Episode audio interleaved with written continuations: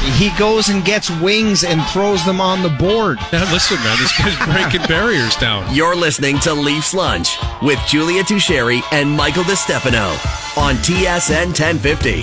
The Leafs live here.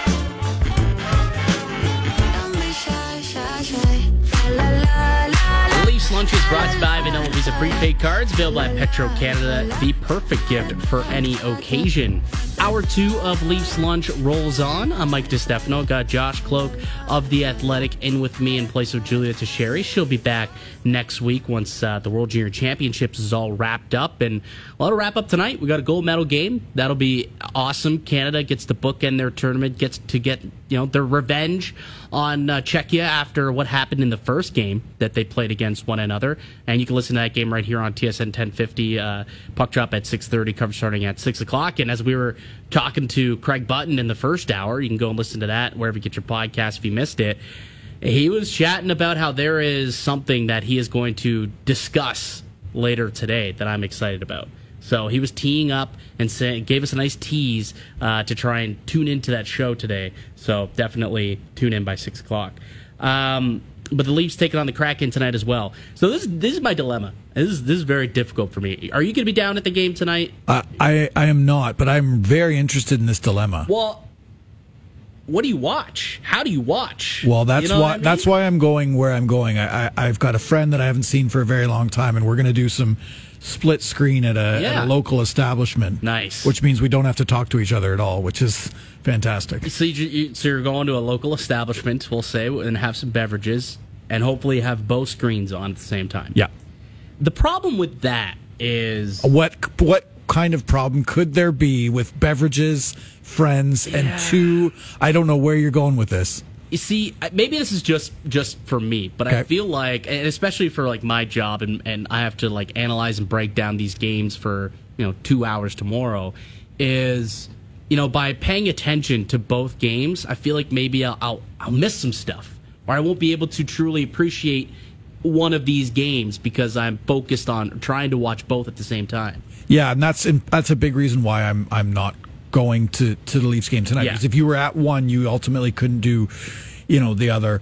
Uh, I mean, social media makes it easy to to kind of revisit things that that happened and, and get kind of a pulse on, you know, on on where each game is at. But uh, is is it a dilemma watching too much hockey?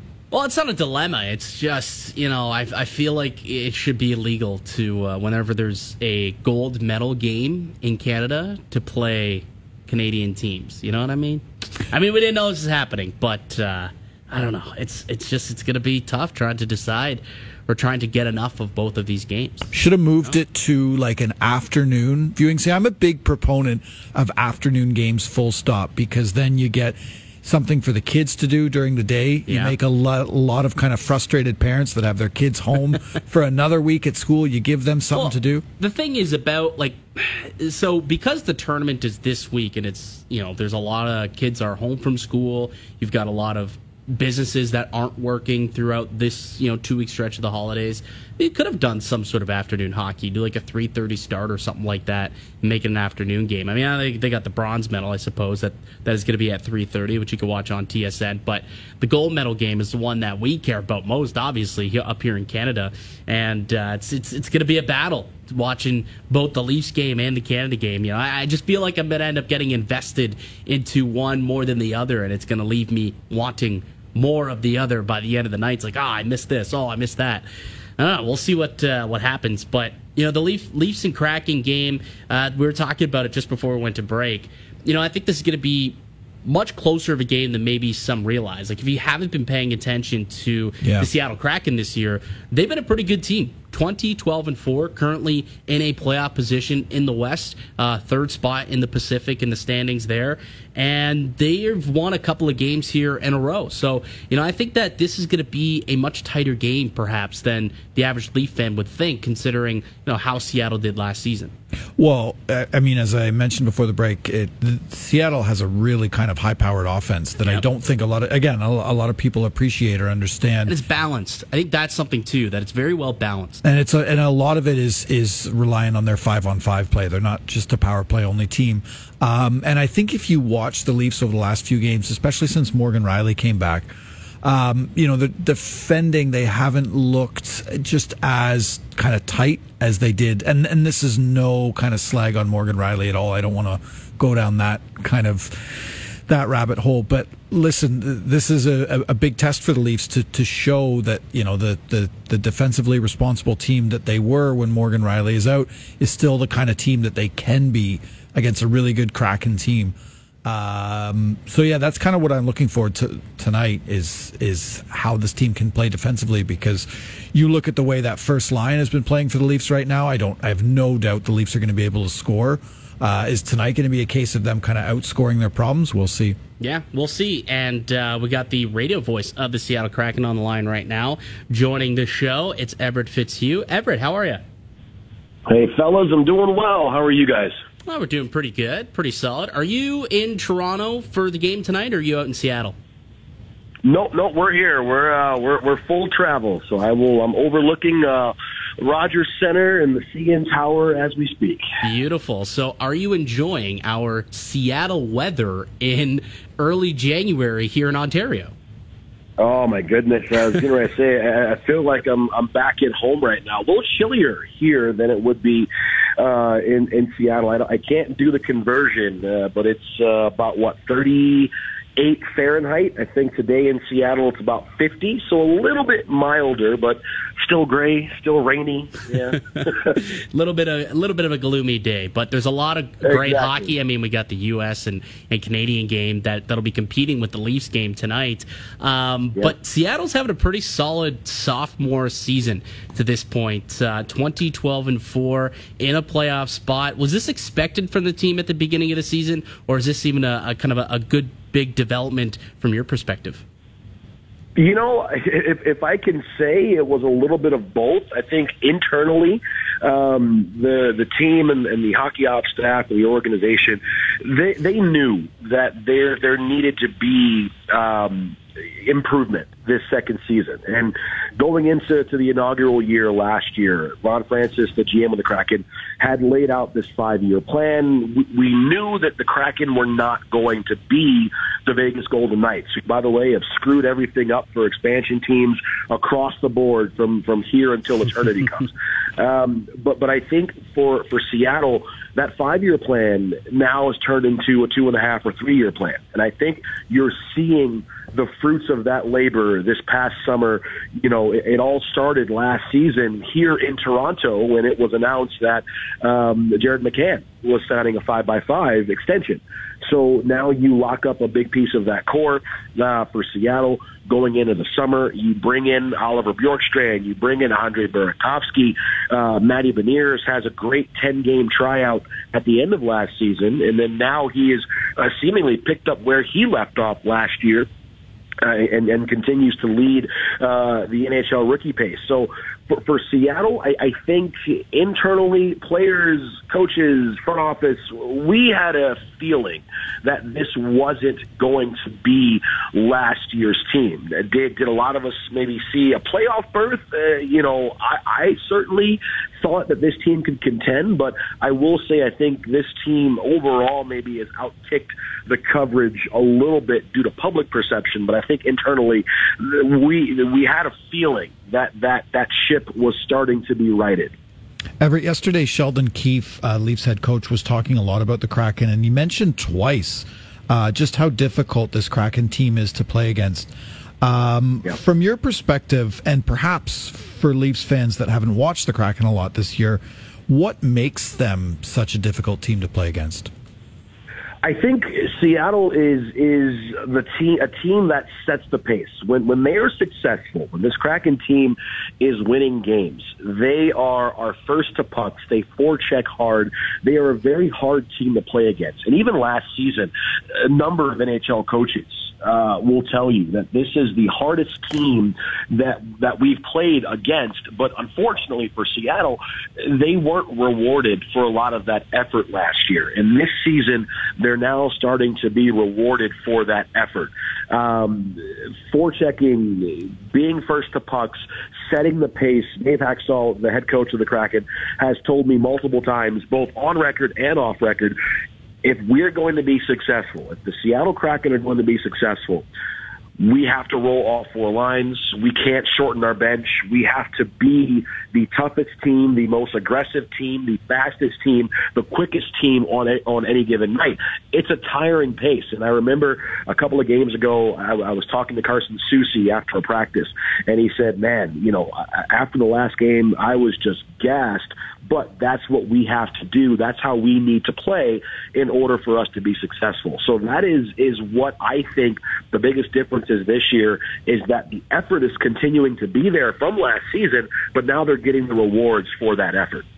We're chatting with Everett Fitzhugh, radio voice of the Seattle Kraken, with them in town to take on the Leafs tonight. And, you know, I think when you talk about rolling four lines, it's kind of showed when you look into what the production has been like for this team. It's yeah. extremely widespread. You've got uh, no player with more than 28 points, but eight guys with 20 or more points um, and 16 in double digits. I mean, how has this evenly spread offense helped this team succeed? It's it's been huge because you look at you know I'll I'll use three guys as an example: uh, Andre Burakovsky, Jaden Schwartz, and Matty Beniers, who are are you know three of your top five in scoring. They've you know had a little bit of a dip here in the last couple of weeks, but then you've had the likes of Daniel Sprong, Morgan Geekie, Ryan Donato, Brandon Tanev picking up uh, the the offensive slack from the third and fourth line. And in fact, uh, Sprong, Geekie, and Donato are three of the top four scorers in the entire league amongst players averaging 10 or fewer minutes a night.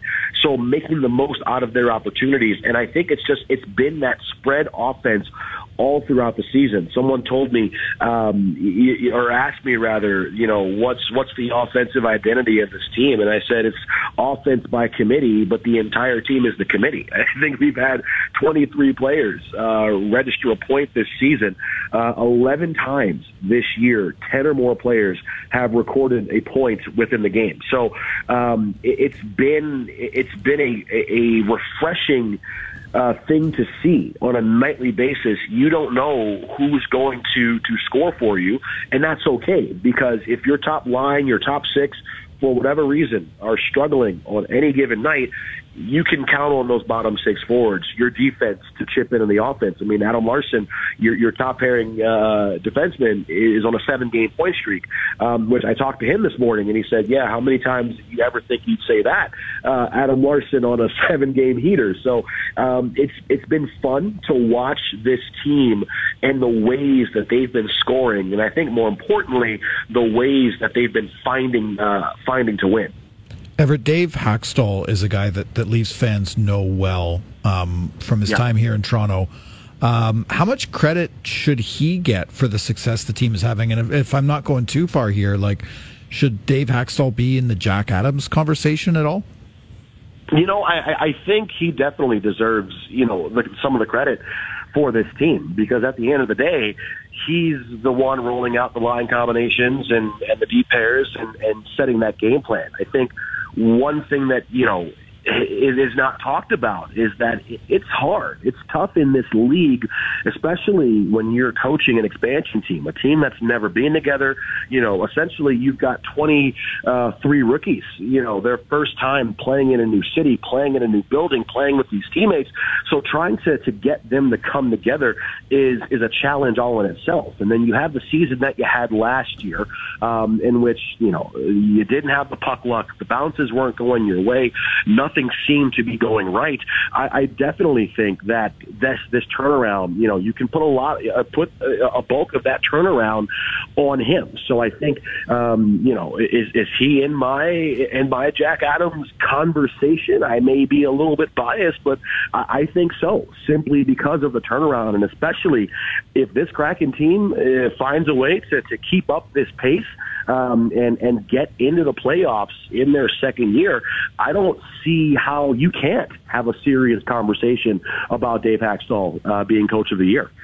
Well, I think one of the big, maybe cons- question marks, concerns, perhaps remaining uh, with this team is is probably goaltending. Um, you know, both Grubauer and Martin Jones have kind of struggled of late. Both of the sub eight hundred, uh, sub nine hundred save percentage since the beginning of December. I mean, do you think that the goaltending is strong enough to hold up to get this team into the playoffs? It's going to have to be right, I, I, and and I think for for Seattle and, and for those two, you listen, they they were put you know in in a position in which I don't think a lot of folks expected. It, it, let's go back to last season, right? You had Philip Grubauer and you had uh, Chris Driedger, and and at the time, the Athletic, I believe, ranked the Kraken goaltending coming into last year as the third best tandem of the season. Well, Chris Driedger Philip Grubauer, you know, in and out of the lineup. There was a COVID outbreak amongst the team. Guys were sick, things like that. So that never uh, was able to manifest. And then you go into this season. Now we're going to get the, the goaltending tandem that we thought we were going to get last year with this Kraken team, Grubauer and Driedger. Driedger gets injured in the gold medal game for Canada in the World Championships and is out, you know, for, for the foreseeable future. So now you bring in a guy in Martin Jones who is has been able to, with another injury to Philip Grubauer, right this ship. And I think without his strong play and his 14, 15 wins this year, this Kraken team is not in the position that they're in. So, you know, I think at the end of the day, as long as they're getting the wins uh, that are necessary, I understand that the the numbers may not be where folks would like in terms of the goals against and the save percentage. They're the Kraken are finding ways to win. They're finding ways to score goals, and I never thought that this team would be able to outscore the likes of an Edmonton Oilers team. You know, even though Calgary you lose 90 goals because of free agency this past season, the way that they've been able to play against Calgary and Pittsburgh and Minnesota, the teams like that. So I think the goaltending will be fine, and and every single day, you know, they're, they're putting in the work uh, to to get better. I know it sounds like a cliche, but you know the, these goaltenders understand the importance and what's in front of them, and I think that these two can you know get the Kraken to that promised land, which is a playoff berth. Everett, I think a lot of people here in Toronto are going to be pulling some split screen action tonight and watching, you know, the Leafs Kraken, and, and, they're going to be watching Canada in the World Junior Final as well. And my know, condolences last night, by the way. Listen, I, I, I hometown discount. I get it. You know, Come double on now. rules goaltender interference versus. No, no, yeah, it's fine. I get it. I get it. There's always next year. There's always next year. That's right. Go ahead, Josh. you, you, uh, yeah, you, we, we could we could probably um, spend a lot more time on that conversation. But listen, one one player that I think a lot of Canadians are going to be watching and, and asking about Shane Wright. Um, yeah. The Kraken will have a decision to make very soon whether or not he's going to rejoin the team after the World Juniors or whether he's going to be headed back to Kingston in the OHL. Yeah. Uh, what's your sense, maybe A, where you think he's going to go, and B, maybe where you think he should go? Yeah, you know that that has been that has been the the number one question around you know Shane Wright and the Seattle Kraken this season. You know, going into the beginning of the year, it was understood that the best place for him would probably be in Seattle you know, getting the playing time and, and the practice time. But this is a team that I think is ahead of schedule and is playing really good hockey. This team has been remarkably healthy uh, this season. I, I think only two forwards have missed a combined total of five games this year for Seattle. So the ice time hasn't been there for Shane Wright. So if we're having this conversation three months ago, I'm saying, you know what, keep him in, in, in Seattle and, and to be around that NHL time. But now he goes to the American Hockey League, scores four goals in five games there. He comes back, gets his first NHL goal against Montreal, which, you know, fire up the storylines there. And then he goes off to the tournament now and is having success and is playing a meaningful role. So now, given all of that, I definitely can see how a return to Kingston may be on the table. Now, I don't know what's going on in hockey ops uh, office right now. We'll find out probably about the same time uh, as, as you guys do. But, you know, I, I think that there's no substitute for that NHL style, the NHL lifestyle and the practice and the speed and the pace. But being able to play games is important. Obviously, he missed a year of hockey uh, due to the COVID 19 pandemic, so being able to get him back into games could help his development and will help his development further along. So it's a it's a big question. It's a big decision that has to be made. But I could see a return to Kingston, you know, definitely on the table for Shane Wright. Uh, that's uh, Everett Fitzhugh, uh, play-by-play radio voice of the Seattle Kraken. And uh, one more before you go here tonight, and it's it's, Yeah. it's going to be a good game. You know, we were talking about beforehand, um, and, and just based on how Seattle's performed uh, this year, we think it'll be a good tight one. Especially Dave Hakstol making a return into Toronto. I think there'll be some money on the board potentially for Seattle. but from your perspective, as a guy who travels around the league and gets to watch, you know, all of these teams play, I mean, do you get more excited to, to come in and, and into Toronto and get to watch this team in particular? Is there something that you're that excites you about this matchup tonight?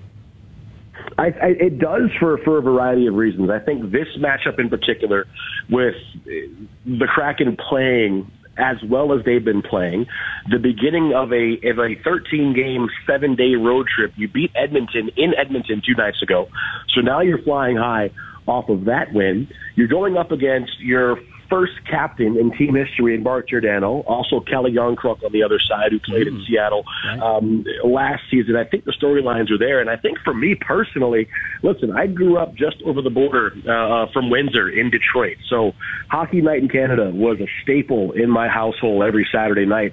So being able to, to come to Toronto and, and inside the, um, the the arena and, and to be in this place for me is super special. And I think anytime you can go to a Canadian market and play in a Canadian market, there's a ton of family here. I had a wonderful conversation this morning um, with Brandon Tanev's father, Mike, who is here and lives here locally. Obviously, Jared McCann, Vince Dunn, Jamie Oleksiak. So many folks are from uh, this city uh, in the surrounding area. So it's always, you know, a little bit special. You dress a little bit sharper, right? You you you, you do a little bit extra when you're here in this market. So it's going to be exciting uh, for me, having only been here once before last season. Um, it, it's going to be it's going to be a good game, and with both these teams playing well and with a lot on the line tonight on both sides uh, of the red line, I think it's going to be a pretty a pretty exciting matchup this evening here. I agree. It'll be a good one tonight. Appreciate you taking the time, Everett. We can uh, hopefully we can chat again real soon. Absolutely, fellas. Always a pleasure. Thank you so much. Thank you. There he is, Everett Fitzhugh, radio voice of the Seattle Kraken. We we didn't talk enough about former Leafs legend Jared McCann. It's funny. I literally wrote down on my notes here. I legitimately put Leafs former legend McCann. Was the exact words that I wrote down in my notes here to talk about it afterwards. I, I wonder what would have happened. I, I at the uh, like I, I I was pretty high on, on, on Philip Hallander, the, the prospect they traded. I was Look. wrong on that, but like I, I do wonder in hindsight, like is would would he have been exactly what they needed? In, in You the- know what I hate about this conversation? Oh, ouch! Well, I hate that not the one that you're bringing up, but like the perception around the debate of Yeah. they let him go. Yeah. And people always they let him go and then they compare him to Alex Kerfoot. That wasn't the decision. The decision was Justin Holl. Yes. Right? And there's been a lot of up and downs there as well. And right now though, like today, based on how Justin Holl's been playing, how Yep. really important he's been over the course of the last couple of months, especially with the injuries that have occurred to this blue line. I think maybe uh, those questions or those concerns or the you know questioning of that decision maybe has quieted a little bit. Yeah, for sure. Would Jared McCann has what seventeen goals this season? He's I mean he's a really good player. And he was Wouldn't- he was yeah. good when they drafted him. Let me uh, just I, I, I, I guess I'm saying like that's exactly.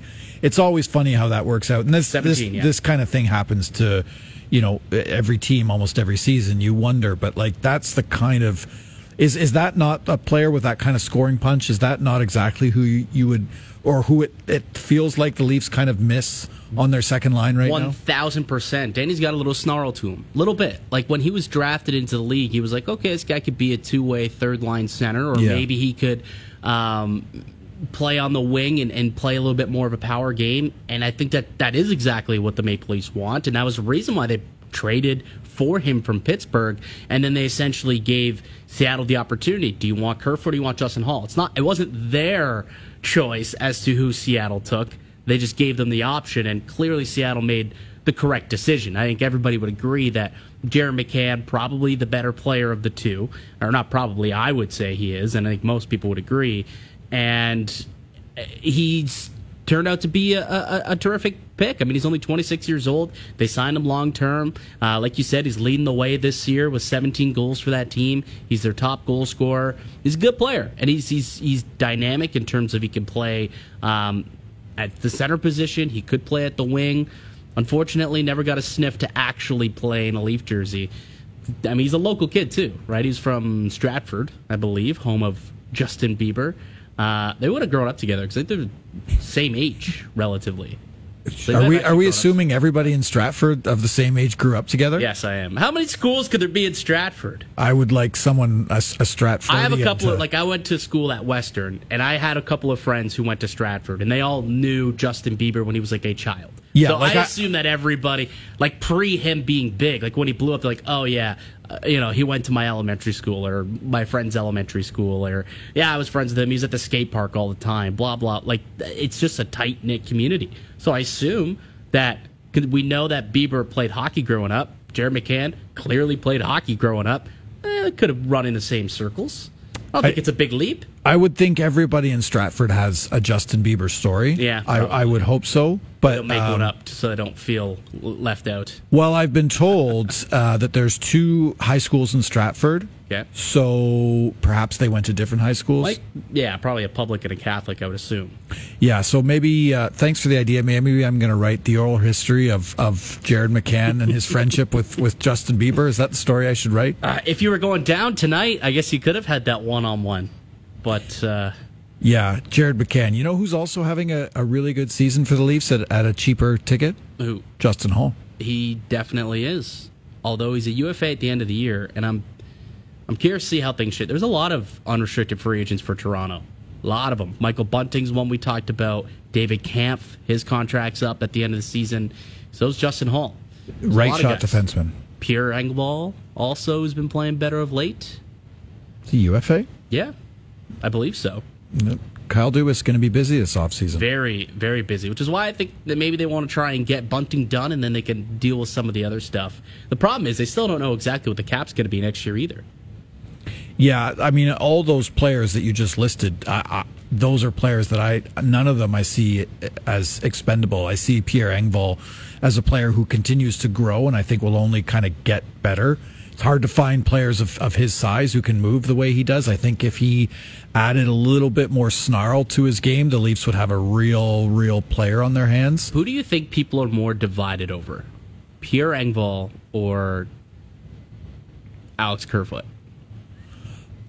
Probably Alex Kerfoot, just because he's a bit of a bigger name, um, and I think people want, and, and I guess you could say the same for Engvall. Yeah, I think it's Engvall. Well, I think I think people want uh, Alex Kerfoot to be something he's not. Yeah. Right. I, well, I think, you say about Pierre Engvall. Yeah, exactly. Like, the, like everyone looks at him and says he's six foot four and afraid of his own shadow.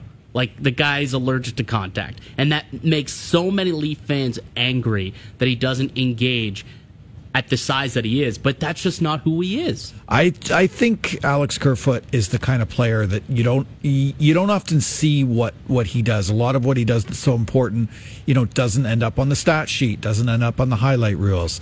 Um, and I think Pierre Engvall is is a success story in his own right because he's seventh round pick. Yep. Right, and you know the Leafs have drafted, developed him. That's the kind of model that they should be following. But uh, Kerfoot will always have the Kadri stench to him as well right? From that trade where it's yeah. like, nah, he never lived up to the hype. Well, he didn't I, fill in, and Barrie didn't work out clearly. And yeah, I think the, Tyson Barrie is probably piece. the one that we should be if we're if we're talking yeah, about that trade. But Kerfoot's the remaining piece left, right? And it's like could have had Kadri all these years at four and a half million. Yeah, I, I think it's probably Alex Kerfoot's contract that probably increases the which the is also up at the end of the year. Another UFA. Yeah, I probably could have taken that UFA question in a number of different directions, right? But I just think that, um, I, I, mean, I think Alex Kerfoot does like it here. Um, I think Pierre Engvall likes it here as well. He's got a whole Swedish contingent here. But look, there's a number of, of players that that um, that are up, and, and again, a number of players that Dubas is going to have to decide on. But I, I, I think if we look at those kinds of players what kind of gets me interested, and and I'm sure a number of Leafs fans are doing this, is looking around the league and saying what kind of diamonds in the rough. And I mentioned this before. Yeah, could D- Kyle Dubas find to fill in on that third line role? Because those are the kind of players that you can bring in for seven, eight, nine hundred thousand dollars who might be able to fill that role should Engvall and Kerfoot walk, right? Yeah, well, we'll see. There's uh, a little bit of runway left. They could bring those guys back. We'll we'll see how that all shakes out. But we were treated to a pretty spectacular hockey game last night.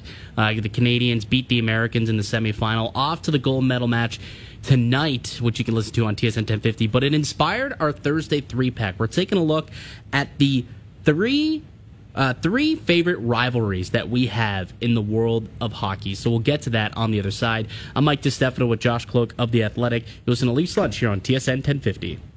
Matthews has done it again. Now, back to Leafs Lunch on TSN 1050.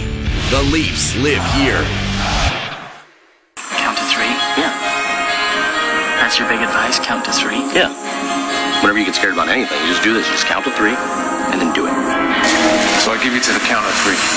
One, two, three, not only you and me, got 180 degrees, and I'm caught in between counting one, two, The Leafs Lunch is brought to you in part by Two for One Pizza. Enjoy plant-based garden pesto pizza, pizza and wings, pizza and penne combo, and more. Visit twoforonepizza.com. All right, it's the Thursday three pack. We're going over our three favorite rivalries in the world of hockey. This comes off of last night's victory. The Canadians beat the Americans 6 2 in the World Junior semifinal. That gold medal game will be tonight. Uh, you can listen to that right here on TSN 1050. Um, speaking of, I, I don't know if you saw this. Producer Nick, uh, Nick sent this to me. Apparently, Kailer Yamamoto lost a bet uh, from Spokane, Washington, to one of his teammates, and today he had to don a Team Canada sweater at uh, after practice today in the media scrum. So.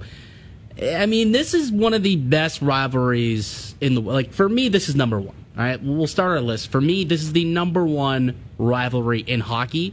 It's Canada U.S. and it doesn't matter at what level. The Olympics, the World Juniors, the Women's World Championships, the U18s, U17, like whatever level of hockey it is, when it's Canada and U.S., it's marquee, must see uh, in in every single hockey circle around the world. The gains that the U.S. has made in the game of hockey over the last what. 20 years because I don't know if you would have said that or maybe you would have 20 years ago. I think I would have like uh, I, I've shared this on the show many times. What got me into the sport of hockey was the 2002 gold medal game Canada US. So I'm one of the statistics that you're talking about, and that was 20 years ago. Yeah, and, and look, the U.S. is just like the increased participation, right? We we look at the fact that, you know, I, I think the stereotype about hockey in the U.S. was that it used to just be played in, you know, Minnesota and, and Massachusetts, but that's not the case anymore. Yeah. And I, I think that has just contributed to, A, the growth of the game, and B, the growth of this rivalry. We talked about this last week whenever last time I was on the show. Canada US best on best. The US their roster right now would be the only one that would give Canada a run for their money. And honestly, I, it, it might even be pound for pound. At the NHL level, It might. It could be. It, could, be. Honestly, they It- could be in trouble. You look at the just. Look at the goaltending, the blue line, Auston Matthews, Patrick Kane. They've got a lot of talent on that roster. Not to say that Canada's not super talented themselves. I mean, Crosby, McDavid. I mean, there's a whole bunch of guys on the Canadian side. But th- we've talked a lot about the goaltending disparity, clearly. But like the defense, even is pretty, val- you know, equates to similar value. And there are some real solid players on the uh, on the American side. And you're right. You look at where a lot of kids are coming from nowadays. It's not just those typical places of Massachusetts or you know New York or of Minnesota, as you mentioned. You know, you've got guys like Auston Matthews who are coming out of Arizona. Matthew Nye is coming out of Arizona. Tage Thompson, another Arizona kid. You've got a bunch of kids coming out of California, which I think we can thank a lot to you know the Wayne Gretzky boom and what that did for hockey in California. Uh, so there are so many players that are. Um, you know, being developed all across the country, which clearly is helping fuel this rivalry, which seems to just be getting better and better and better. Yeah. Do you want me to give my next one? Absolutely. So, uh, uh, kind of rolling off that, I'm going to go Canada Russia, um, and I think I'm going with that because uh, I like you know the history of the game, and I think you know the 1972 Summit Series has been mythologized in, Yes. in Canadian kind of folklore. But what I appreciate about that and the history of the game is just th- there was a level of tension in those games, and there seems to be a level of tension um, when Canada plays Russia that maybe isn't there when Canada plays the United States. Um, and what, what I think as well is, is and, and I could be wrong, but I think Russia kind of treats Canada as more of their rival than maybe, you know, the, like I think Canada beating Canada means a lot to to the Russians when they do play. Right, Russia beats Canada. Yeah, yeah. So I think that one matters a lot. Um, and I've seen some incredible Canada Russia games. I think back to the 2010 Olympics, right when when Canada played Russia in the in the quarterfinals. The atmosphere, obviously, nothing would touch. To your point, right? The, the gold medal game, which I'm surprised you didn't bring up. Like that's arguably the greatest hockey game of, Well, yes, of all time. one hundred percent, the golden goal there. But I mean, there's many. I mean, Marie-Philip Poulin. You know, it's always Canada, U.S. and and she's got a bunch of golden goals herself as well. Like, there's just uh, so many different moments to pick. The one that I brought up that one because that was just my the the game that got me into the sport. I remember I was in Vancouver in 2010 for that tournament, and I just remember there being a level of tension in the air before the game against Russia that would have been there no matter who Canada would have played in the gold medal game. But there was something about that. You had Ovechkin and Malkin kind of playing really, really well, and it just felt like this Russian team was really, really So good. were you in the building for uh, the, the gold medal game? I was not, and I was at a bar for the quarterfinal game, um, and there were people standing on the tables. Right, Canada obviously just steamrolled Russia, Yeah. and I think that was part of it too. It just felt like once Canada beat Russia, anything was possible. So, just considering the history of all that, I, I'm I'm going to go Canada Russia to kind of rival your uh, your vote there. my second, uh, I guess, second on my list on the Thursday three pack uh, biggest rivalries or rivalries that we like the most in the hockey world. The Battle of Alberta. We bring it back to the NHL. Um, this is all like for me, a rivalry needs to have animosity, and I don't think there's a rivalry in the NHL that has more animosity than when Calgary and Edmonton go toe to toe. We saw it last year in the playoffs, and we only got five games of it, which was unfortunate because I would have loved to see seven games of it. But it was always they were all great games. Like they were high scoring. There was a lot of animosity. There was you know some chippiness. Um, we think back a couple of years ago, like pre-pandemic, I suppose the the fights, the goalie fights that we were getting. Like these two teams just don't like each other. They absolutely hate each other, and I, I think it's one of the best rivalries that we have in hockey. And I am praying that we get round one, Calgary and Edmonton as the two and three seed, and a Battle of Alberta in the first round of the playoffs. Praying for it. the the playoff format that is designed right now in the NHL, I don't think has really worked out the way they hoped it would to create these kind of rivalries. Mm-hmm. You know, like I could think like Toronto Boston, like is is that a real rivalry? Right there, obviously 2013 and 2017 and or 2018 and 2019. But look, are those is that a real rivalry? So that's a great shout. Um, I I did have that on my list. I'm calling an audible. If we're talking battles, I'm going to go back. I'm leaning into the history here. The Battle of Ontario, because again, if we're talking about teams that genuinely didn't like each other, I think a lot of those teams, you know, in the 2000s. Sundin Alfredsson era. Yeah, right. Those teams really didn't like each other. There was some drama there. You remember Alfredsson almost throwing the stick over. um, like that's great stuff. That's what makes rivalries is is those those sparks that people talk about. Um, and those were some great series. Obviously, Toronto got the better of Ottawa, um, but to me, that that that battle of and I I do think you know if Ottawa kind of figures it out, there there could be something there in the future. But I just think that given the geographical proximity, I'm going to go with the Battle of Ontario. Again, f- a, a little more for historical purposes. Yeah, I mean, again, like just going back to when I became a fan of the game in like the 2002 range. yep. I mean, that was eh, like those two faced off against one another in I think it was the first round, no, second round of the playoffs, I believe that year. Um, and then also faced each other the year after. So like when I became a fan of the sport, it was the Battle of Ontario was thrown right into my face in the first couple of Leafs playoffs that I got to, to witness and watch. So uh, I also appreciate that one. I You're taking more of a historical stance to yours, where I'm, I guess, looking at it more of uh, in the moment right now, which I like that we have that kind of I feel old. difference. In I feel these, old. Uh, no, you know, you don't gotta feel old. You don't, you don't gotta feel old. Uh, my last one though, and again, super current to keep on my theme. Okay.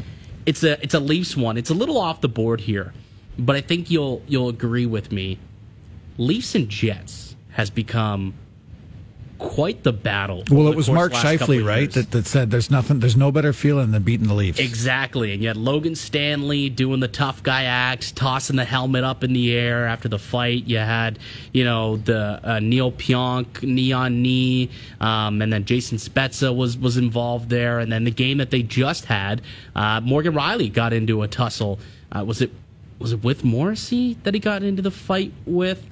They end, they ended up putting Sim, uh, Simmonds into the game. Like there's just always at this point so much animosity in those games. It's become must watch hockey, and they're going to be in town. They're going to be in Toronto on January 19th, and that's a game that I think is going to be must see. You better get your butts down to the Scotiabank Arena and cheer your butt off because that'll be a good one. And and as we noted last night a fan base can really help energize a club. And uh, for a game like that, with the rivalry that they've created, I think getting the fans behind them for that one will be really special and a great game to attend. One thing I've learned kind of traveling around, following the Leafs and just traveling around in general is people throughout this country have very strong opinions about the city of Toronto. Yeah, is that and, true? And I think, and I think uh, that is true.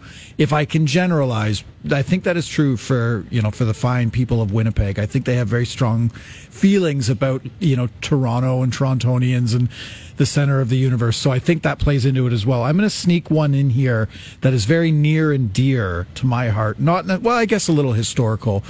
I'm going to go with the Oshawa Generals and the Peterborough Petes Oh, born and raised in Oshawa myself, and you knew when a team from Peterborough was coming to town. And I think you knew, and, you know, I had friends that grew up playing hockey competitively, and you would travel to go, you know, watch them play in Peterborough. There was a nastiness there that I don't know. And, and these are two of the most uh, esteemed uh, teams in junior hockey, right? Yeah. Bar none, not just in the OHL, like bar none. Um, and so I, I, I just think again, you have the geographical proximity, you have uh, kind of cultural differences within the city, right? Oshawa's the kind of last stop in the GTA, and then Peterborough's the next. city. Yeah, Pretty city. Believe me, I know.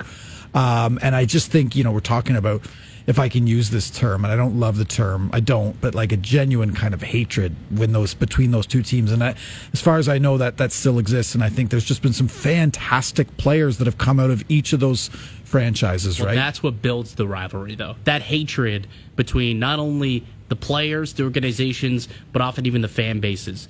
Just get into it, you know, screaming. I mean, you never want to see things cross the line and get physical, but just like the teasing, the heckling of, of different fan bases, like that's all in that's all good fun as well. That adds to those rivalries, like the Kailer Yamamoto, right? Like the fact that he now has to chuck on a Canadian sweater today because they lost to the American or because they beat the Americans last night. That's all in, in, in good fun, and that's just good that that's what good rivalries spark those types of uh, those types of things. So, uh, good list, solid list. You went more historic, I went more current, but they're both terrific nonetheless. Uh, on the other side, we'll continue to tee up tonight's game. Leafs and Kraken. We got Al's brother, School Degeneracy. On the other side, I'm Mike DeStefano with Josh Kloke of the Athleticos and a Leafs lunch here on TSN 1050.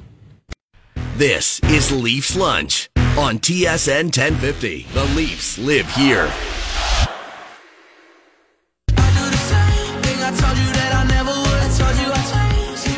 Lunch is brought to you by Vanilla Visa prepaid cards available at Petro Canada. The perfect gift for any occasion.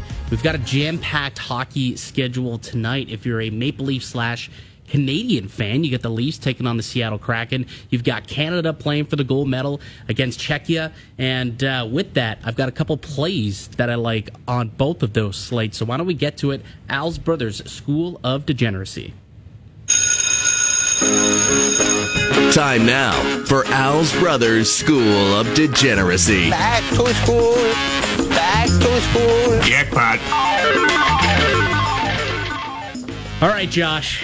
I've got uh, three plays that I like here tonight. So Toronto, the favored team going into this game. So is Czechia or uh, Canada is the favored to go in and win the gold medal. So I'm not a big fan. There's not a lot of value to take the money line here. So there's a couple of other props that I like.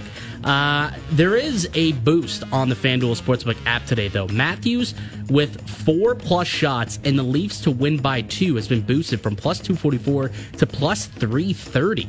So 3.3 odds. So Can the Leafs win this game by two goals? And uh, can Matthews get four plus shots? I, I'm wincing. Matthews plus four shots for sure. Mm-hmm. I take that take that by by two goals against this Kraken All team. it takes is an empty netter, though. You're hoping for that empty netter. yeah, it's good Kraken team. I don't know. The bad Kraken goaltending duo. Sure. Yeah. Go for it. Roll. Yeah, I am. That's that's the first one on uh, on my card, and another one that I like in this game too is Nylander to get a power play point because that power play's been good as of late. That five four units cooking. He's been racking up points there. The Kraken's penalty kill sixty eight percent kill rate this year, thirty first out of thirty two teams in the NHL. You'd be silly to bet against William Nylander the way he's playing right now. Is he an all star? Uh, you know, it's tough with the format. Yeah. The format makes it tough. But if it was like the old old way where they just took the best players, then I think he would be considered one of the best in the East this year. Yeah. He should be. Should be. Should be an Will all-star. he be? Who knows? I guess we'll have to find out.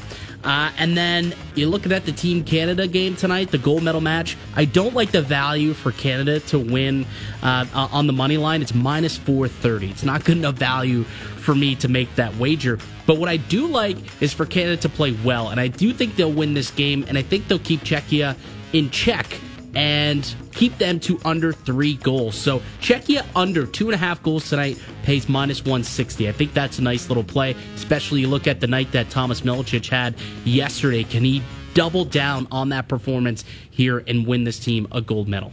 What kind of odds would you need to have said yes, Canada will score in overtime via a Michigan goal? Oh my goodness! So I mean, This is how much to I give me like gamble. hundred to one. I would have tossed. I would have tossed five bucks on a hundred to one type of bet. But other than that, you're probably lighting your money on fire. How is that not a prop bet right now? That should be. Should it, it not? should be. It should be. We should contact our uh, our, our good, you know, compadres over at FanDuel and, and put that there as a prop. I don't believe it is. I could I'll actually quickly look. It might be.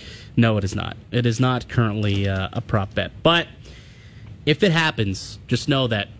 You heard it here You first. heard it here first. We talked about it. We, we think that's going to happen, and if so, we'll play that call that you'll hear tonight on the station over and over and over and over and over again tomorrow because it would just be absolutely fantastic. Um, so two games tonight, split screen action. One on you know the computer, maybe one uh, up on the TV. I don't know how you could do it. If you could do picture in picture, if you got a double screen, I mean you're you're set tonight. But it's it's uh, it's, it's a good hockey night for a lot of fans in this city and, and in this country. Enjoy the games. You can listen to Canada play Czechia for the gold medal right here on TSN 1050. Coverage will start at 6 p.m. Uh, Josh, really appreciate you taking the time to join us here today. Hopefully, we get you back real soon. It was fun. Uh, but if you missed today's show, you can find it on tsn1050.ca or wherever you get your podcast. Uh, today's show is brought to you by Lease Busters. They'll get you out of your car lease today. It's as easy as pie, a piece of cake. Avoid penalties and early termination fees. Visit leasebusters.com. You will listen to Leafs Lunch gameplay with Matt Cauz next.